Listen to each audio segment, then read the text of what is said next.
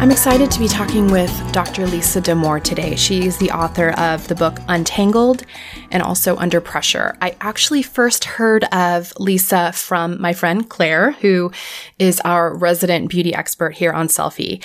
Um, Claire is a good friend and neighbor. We are both raising daughters, and one day she walked a book over to my house. and said, You have to read this. And it was Lisa's book, Untangled. You have to read this. so um, I'm thrilled to talk with you about that book and your new book, Untangled. You know, one of the things that I really appreciated about um, your most recent book is that you talk a bit about how to have empathy for our kids when they're having big feelings without getting entangled into the details and perhaps um, some of the overblown feelings that they might have about a situation. It's true, and you know, it's interesting. Um, in my, in general, I will defend teenagers to the hilt. I think people are not fair to teenagers. Yeah. I will always be like, no, no, no, they're way better than anybody gives them credit for. Yeah. But there are some uniquely adolescent maneuvers. Yes. And one of them is rather than telling you a feeling, telling you about it by making you have it. You know, mm. the communicating the feeling by inspiring the feeling. Mm. So mm-hmm. rather than coming home and being like, I feel helpless. Yeah. What they do is they engage adults in a way that makes us feel helpless.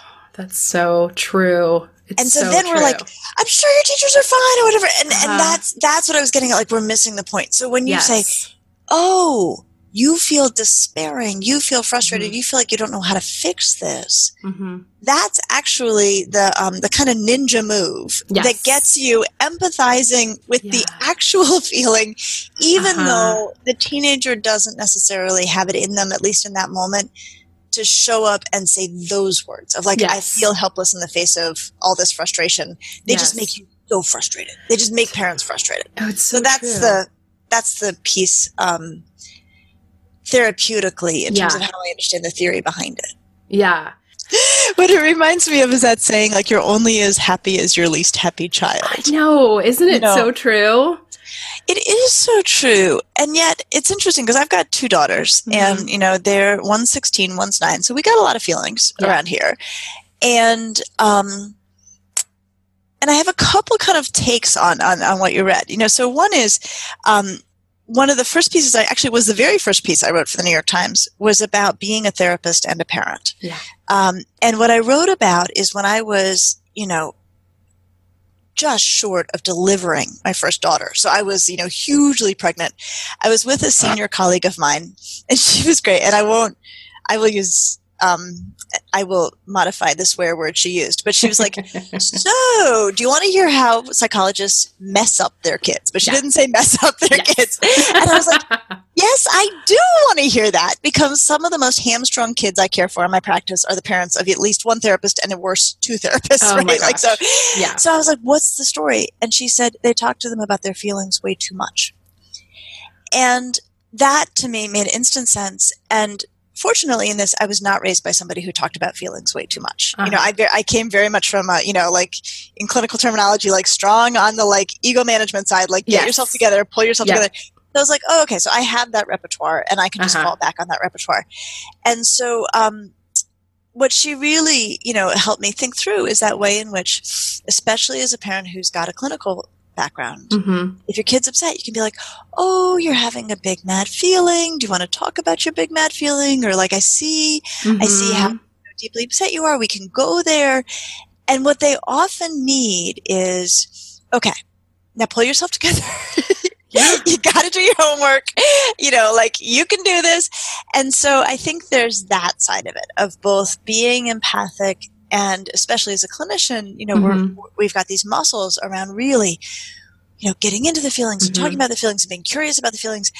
Um, but actually minimizing that at home mm-hmm. Mm-hmm. in the name of ego functioning which yeah. we use in a different way than everybody else uses ego. We use it to mean like um, you know self-management. Yes. Uh, containment. yeah containment. Yeah. Yeah. Yeah. So that's one take on it that is so funny. That's yeah. I I think that I have fallen prey to that of like let's just oh you're having a feeling let's stop everything for the feelings, well, as opposed to like let's let's buckle up. buckle up. I mean, and it's interesting because when I think about the kids I've cared for whose parents are clinicians, often like they get to me and I'm like, you don't need more of what I've got. Yeah. Right? Like you understand your feelings inside and out. You are actually stopping everything Ah. to have a feeling. I'm like, Yes, you yes. need military school. like, you, know, you need you need a place where they don't care about your feelings at all. They need you to function. And so, so it, it's it's sort of striking that balance. And I'll tell you a funny story. I hope you don't mind. Like this is kind of turning into a potty mouth um, conversation. Oh, it's fine. Not, not potty mouth, but like you know, not totally G rated. Um, so I um, I had been visiting with a colleague, um, and we got talking about dream cars, and he's um, he, this guy's like six five. So he's a really tall guy, and he um, he was saying his dream car was a Fiat Mini. And he Mhm. finally like got all his kids out of the house and he went to the dealership and he chose his fiat mini. And then he has asked his wife to come like see the car. And she said he, she looked at the car and she looked at him and she goes you're a grown-ass man and he said so i couldn't get the mini so i have like this suv i hate. And i thought this was so funny so i come home and i tell my daughters this story you know and they crack up at it. And then about maybe six weeks later i had to drive somewhere where I'm not familiar with where I was going. And I have a horrible sense of direction and I get really anxious about getting lost because I always get lost. And it's um it's this Metro Health hospital system in Cleveland and it's in this like the windiest area you Oh, could yeah. possibly try to go to.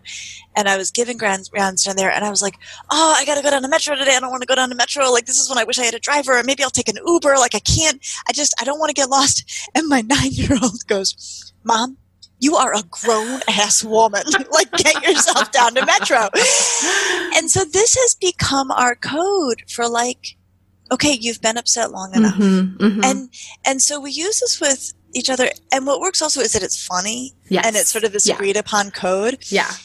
And so I've been thinking so much around the like balance of let's talk about your sadness and these big feelings that are kind of weighing you down. And you're a grown ass woman. Yeah. Now you need to do your homework. Yes. And it yes. works. It really works. we had it's so funny because we used to have a philosophy um, my ex is also a therapist so my kids are yeah blessed by that but we used to have a philosophy that was called um, between the two of us we called it i'm sorry you feel that way get your ass in the car Yes. and so yes. that was we i will provide you empathy like i'm very sorry that you, you and it applies to anything but i think the the the initiator was a kid didn't want to sit in a car seat so it's like yes i'm sorry i can acknowledge your feelings and now you're going to sit in the car and buckle your seatbelt up Yep, I love that. No, that's that's beautiful, and I think like that's exactly it. I'm sorry you feel that way. Get your ass in the car, and Yeah. like, and that that's really um, the mix we're going for. Yeah, it is. It, it has to be. I mean, we want to give empathy to our kids, um, and that's important. And you know, I, I'm curious to hear this from you too. One of the things that I talked about in my book was this idea of of empathy and like the way that I think I have a concern that some parents are so keen on empathy and building self-esteem that they've also they've almost given them their kids like a false sense of entitlement about that self-esteem. Does that make sense? So then the the empathy starts to lack because the parents are just like no you're amazing. I mean if susie thought that you did something wrong she's stupid or if your teacher thinks that this paper wasn't an A paper, then they don't even know how amazing you are. Like, have you seen that happening? Cause I feel like I'm seeing this sort of like we've, we've gone so full tilt on self-esteem that we've raised kids who like think the world revolves around them. I think that can be a real hazard. Um, so, with regard to self esteem,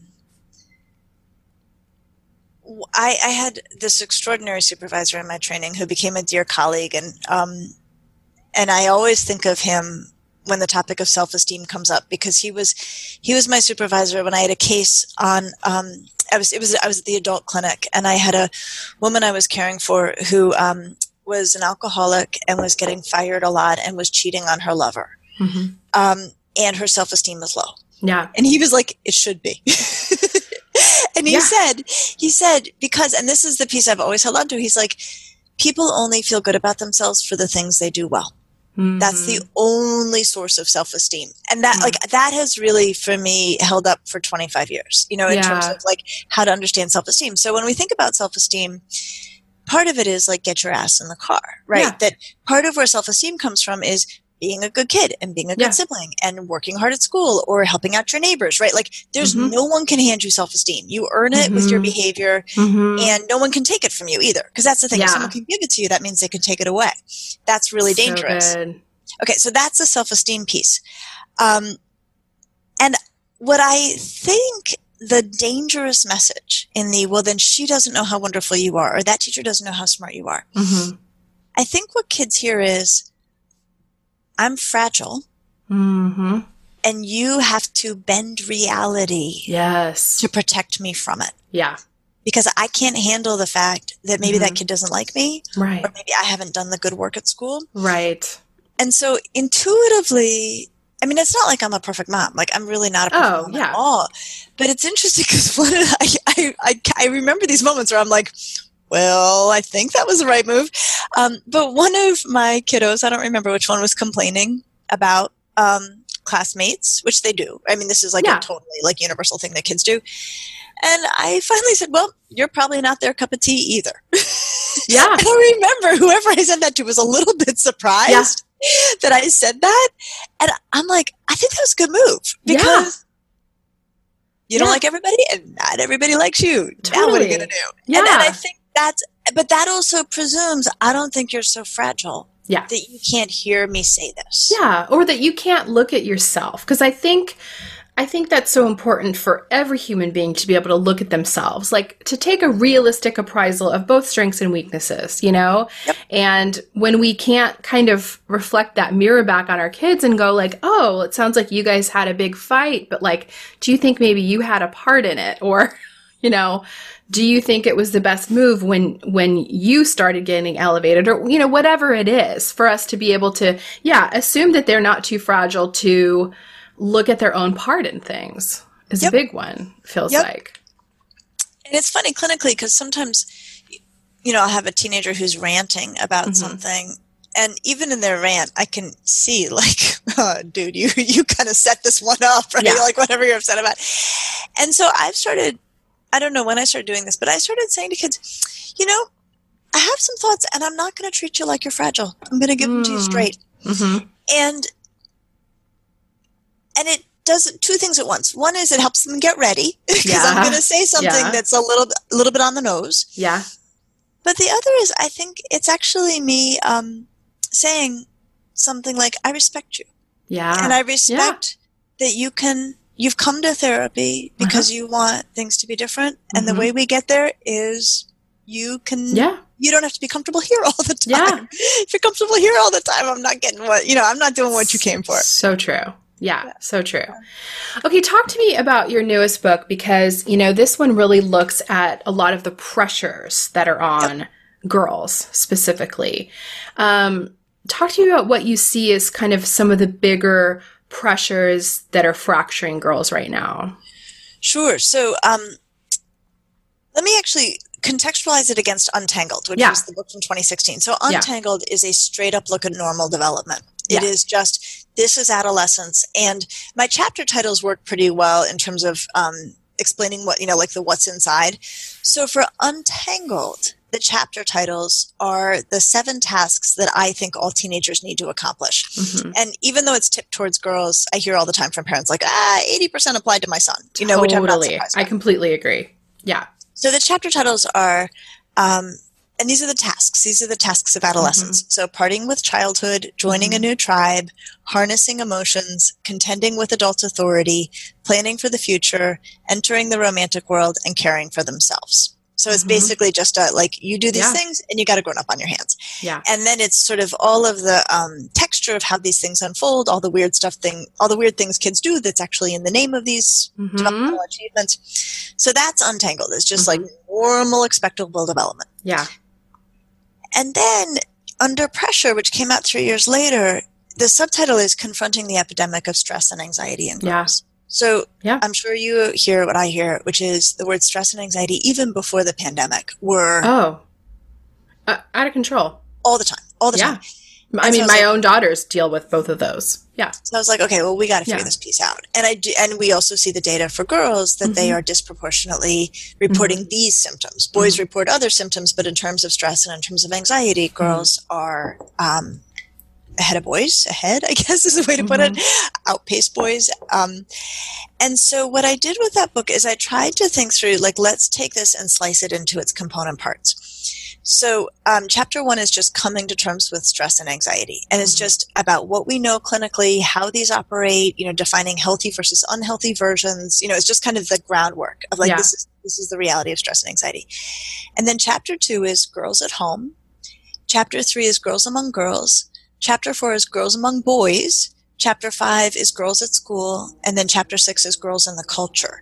So I just tried to take every mm-hmm. layer of a girl's life and yeah. then um, look at the stresses and anxieties that come up in the context of that layer. Yeah. Um, and that that let me that gave me a structure yeah. to take this big messy thing of kids are stressed and girls are stressed yeah. and to try to sort of um, find a way to think my way through it that was mm-hmm. systematic yeah which i love i, I love the systematic um, approach because i feel like it, it, it does feel so overwhelming to look at, you know, girls and anxiety and to just kind of break it down and go like, okay, here's how we can address it in this sphere and here's how we can address it in this sphere. Um, I'm curious to hear your thoughts on how you feel like the pandemic has either contributed to or pulled back on some of this stress and anxiety for girls. Fascinating. Yeah, I it's right? totally fascinating. I mean, I hate it mm-hmm. from a, you know, what it's done to everyone's lives yeah. standpoint. And as a clinician, I'm sure you'd seem like phenomenologically, like it's extraordinary to watch this unfold. Yeah. And unfold meaning I, have been presenting a lot. I mean, my presentation changes every 10 days. Right. I mean, it is so right. We're rapidly just, moving. Yeah. We don't know how all of this is going to shake out for nope. us psychologically and we don't have an end date. No, we you don't. know. So that I think, which is a yeah. big part of why it's so stressful, is this. Yeah. I mean, if somebody said to you, "We're doing this till December fifteenth, you'd be like, "All right, strap in, I we know. can make it." I know. I think we don't even have that. So I mean, which I is stressful don't. in and of itself. That ambiguity Hugely. is very stressful. Hugely. Yeah. Um. So mostly, it has completely amplified everybody's stress mm-hmm. and you know in terms of psycho you know like psychopathology in terms of concerns mm-hmm. like everything's accelerated mm-hmm. yeah. the only places where i've seen it um, cut kids a little slack mm-hmm. um, was at the end of the school year and you know they they run run run and they're so busy and then they've got you know, they've got kids with three aps and mm-hmm. so there was a little grace at the end of the year for some kids where they were like yeah. this isn't so bad you yeah. know like i'm getting more sleep yeah so that was like the little bright spot um i think that may be really the only bright spot i mean mm-hmm. my my sense of this as it's you know here we are today you know this is going to be a different story in a month my sense is um, kids are really worn thin by it, and adults are really worn thin yeah. by it. Yeah. And to the degree that under totally normal conditions, being a teenager is stressful, and you need grown-ups around you who have some bandwidth and some mm-hmm. energy for getting oh you through gosh. it. Now we are not under normal conditions, no. and the grown-ups are not in great worn shape. Worn thin, yeah, worn thin, and I I, I'm reluctant to say what I'm going to say next because I'm so much on the side of reassuring. I am like waking up in cold sweats at 3 a.m. about what the fall is going to look like. Me too. Because we will be three months further or five, two yeah. months further, worn down, right? I mean, yeah. It's not like, no, I mean, I think. Worn down and the numbers are going up everywhere. So it's everywhere. like, it's. Yep. It, it's going to be all of the fatigue and and climbing numbers to what it even yep. is now. It's and then we're going to try to yeah. throw school back on top of that. I know for a bunch of kids who never felt like they got a summer. No, um, because they didn't do what they thought they were going to do this summer, mm-hmm. and then we're going to have super worn out t- teachers and super mm-hmm. worn out parents, yeah. and um, and it's going to be really awkward at school even yeah. if they get to go to school. I mean, yeah. I, you know, the ideal is that they are physically in the building that's going to be better than not being in the building, but it's not going to be easy. Um, so I spend all my time thinking about late August. Me too. I do too. I honestly do. I have I have sat and gone through every like available option in my mind because there's a part of me that's like, should I pull my kids out and do a virtual school because I'm concerned that they're going to go and then come back and then go and come back? And you know and I'm also I'm really concerned about the new social dynamics for teens of going back to school in the midst of a pandemic where there's all of these rules and you're going to have some kids who follow the rules and you're going to have some kids who think it's dumb. And then you're going to have some kids just like we're seeing with adults who are flexing on the rules, who are saying, this is all stupid. You're, you know, and you, I mean, just imagine teen boys, like, you're a dumbass if you wear a mask. Like, I'm already seeing that happening and they're not even back in school. So I'm worried about what this new social experiment of, you know, asking teenagers who don't want to follow rules in general and who generally also think that they're invincible to then go and comply with all of these restrictions it feels really messy. It feels really messy.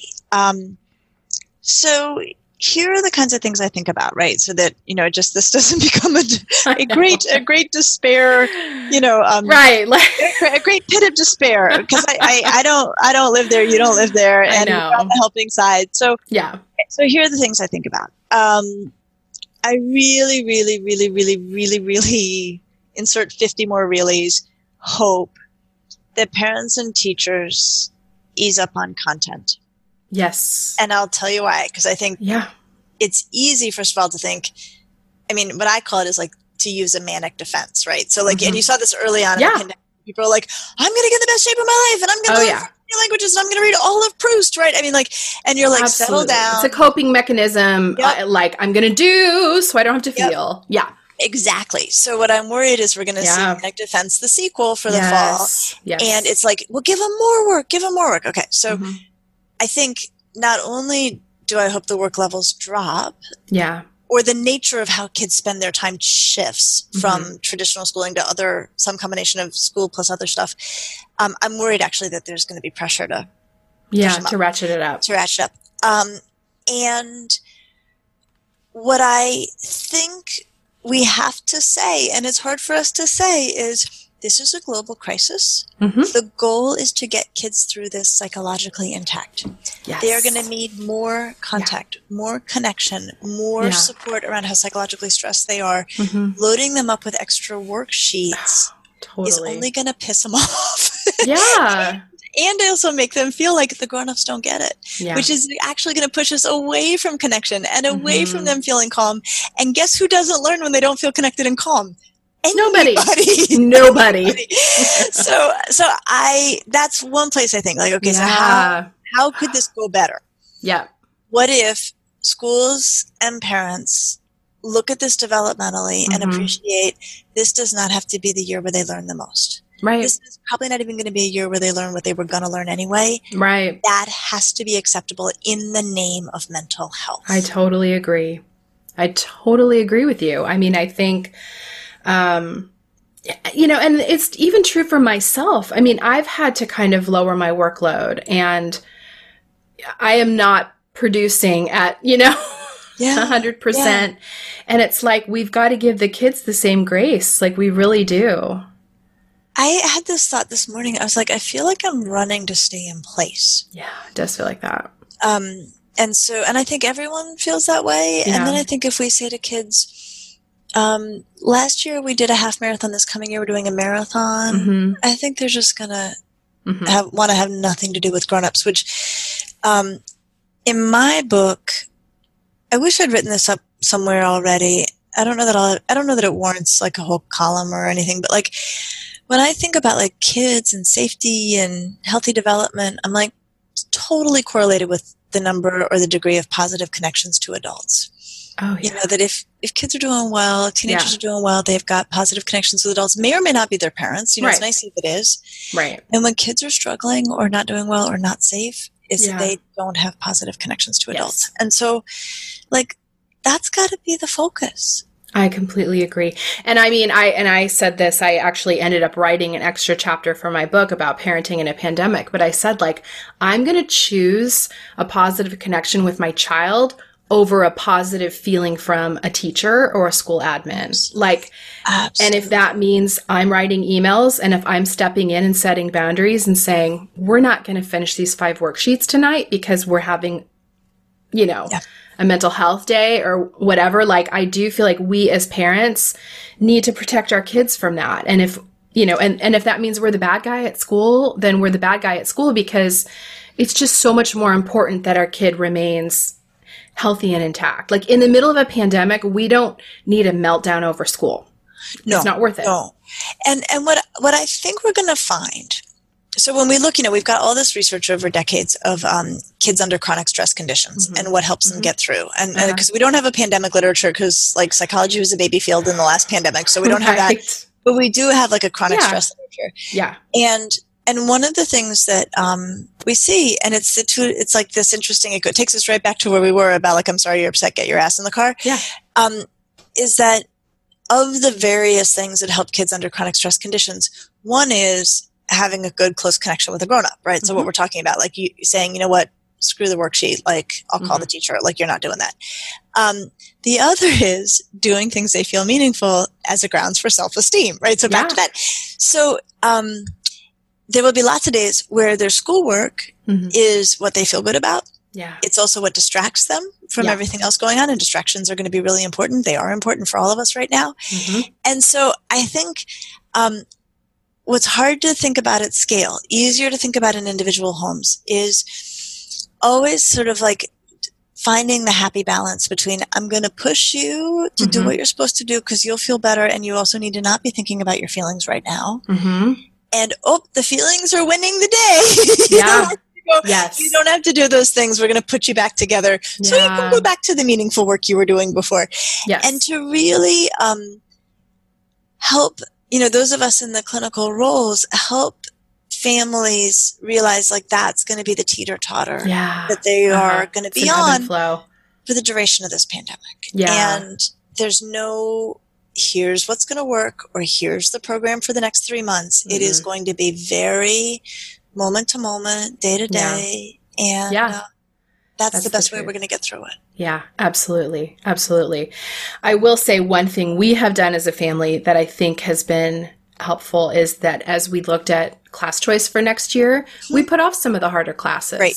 Like, so my, you know, my son who's 15 needs to take a certain amount of math courses to graduate from high school. We're not going to take one next year. Not this year. Nope. nope. Makes tons of sense. This won't Makes be the year for sense. it. I don't care Absolutely. if you're a senior in a sophomore math class. Doesn't in matter. two years, like, you know, we're just not going to, like, we've just kind of front loaded with electives, things that make them feel you know, productive and successful. Like, let's do the successful classes this year and Absolutely. hold off on the hard stuff for now, if possible. Absolutely. You know, and a, a way to think about that is, you know, so we have this like really robust body of stress research. Mm-hmm. This is, and this has actually been even before I was writing under pressure. Like this was stuff I spent a lot of time looking at and writing about. And and one of the things we know is that stress is cumulative. Mm-hmm. And mm-hmm. so, you know, so that means a couple things. Like, so we can't say, well, how stressful is COVID 19? Well, it depends on how stressed you were before COVID 19, yeah. right? Because yeah. it's all going to add up. And yeah. so then this, what you're doing and what you're talking about, right? And you know this is, you're like, okay, well, the stress for COVID 19 already has them here. Why would I add the most stressful program on top of that? Yep. When the COVID 19 yep. stress goes away, then the other stresses can be raised again. But we're not going to double down on this. No, I mean, it's like that old cliche of what doesn't kill you makes you stronger. Like, I think as clinicians, we actually know what doesn't kill you might actually give you a raging anxiety disorder and make you less able to weather the next storm. Yep, yep. Like, so, like, or it's only true to a point. Yeah, you can get past the point where it's yeah. just really bad for you. Yeah, yeah it might it might leave you fractured and yes. unable to cope yeah so let's let's not find out let's not yes, find out let's let's let's, let's, make our best guess at what's a fair and reasonable level of demand to put on you yes. and getting through the pandemic may be it yes yeah. that is the truth let's lower our expectations and lower the bar yes yes well, thank you so much for chatting with me. I would just really encourage any parents of teens to check out your books, Untangled and Under Pressure. They've been so helpful to my life, and I think that they are so relevant to what we're going through today, talking about stress and anxiety. So I really appreciate it. Where can people find you online? So the best place to find everything I do is at drlisadamour.com. So D R L I S A D A M O U R.com. And that's got my books and it's got the columns I write for the New York Times and it's got um, all sorts of stuff there. So that's awesome. the best place. Okay, yeah. and we will link that up and um, put links to your books as well. Hey, thank you for joining us. Continue the self care conversation with us on Instagram at, at Selfie Podcast and in the Selfie Podcast community group on Facebook. You can also visit our website to check out the resources we've talked about in each episode at selfiepodcast.com. Make sure to subscribe to Selfie on iTunes so you can catch up with us next week. Take care.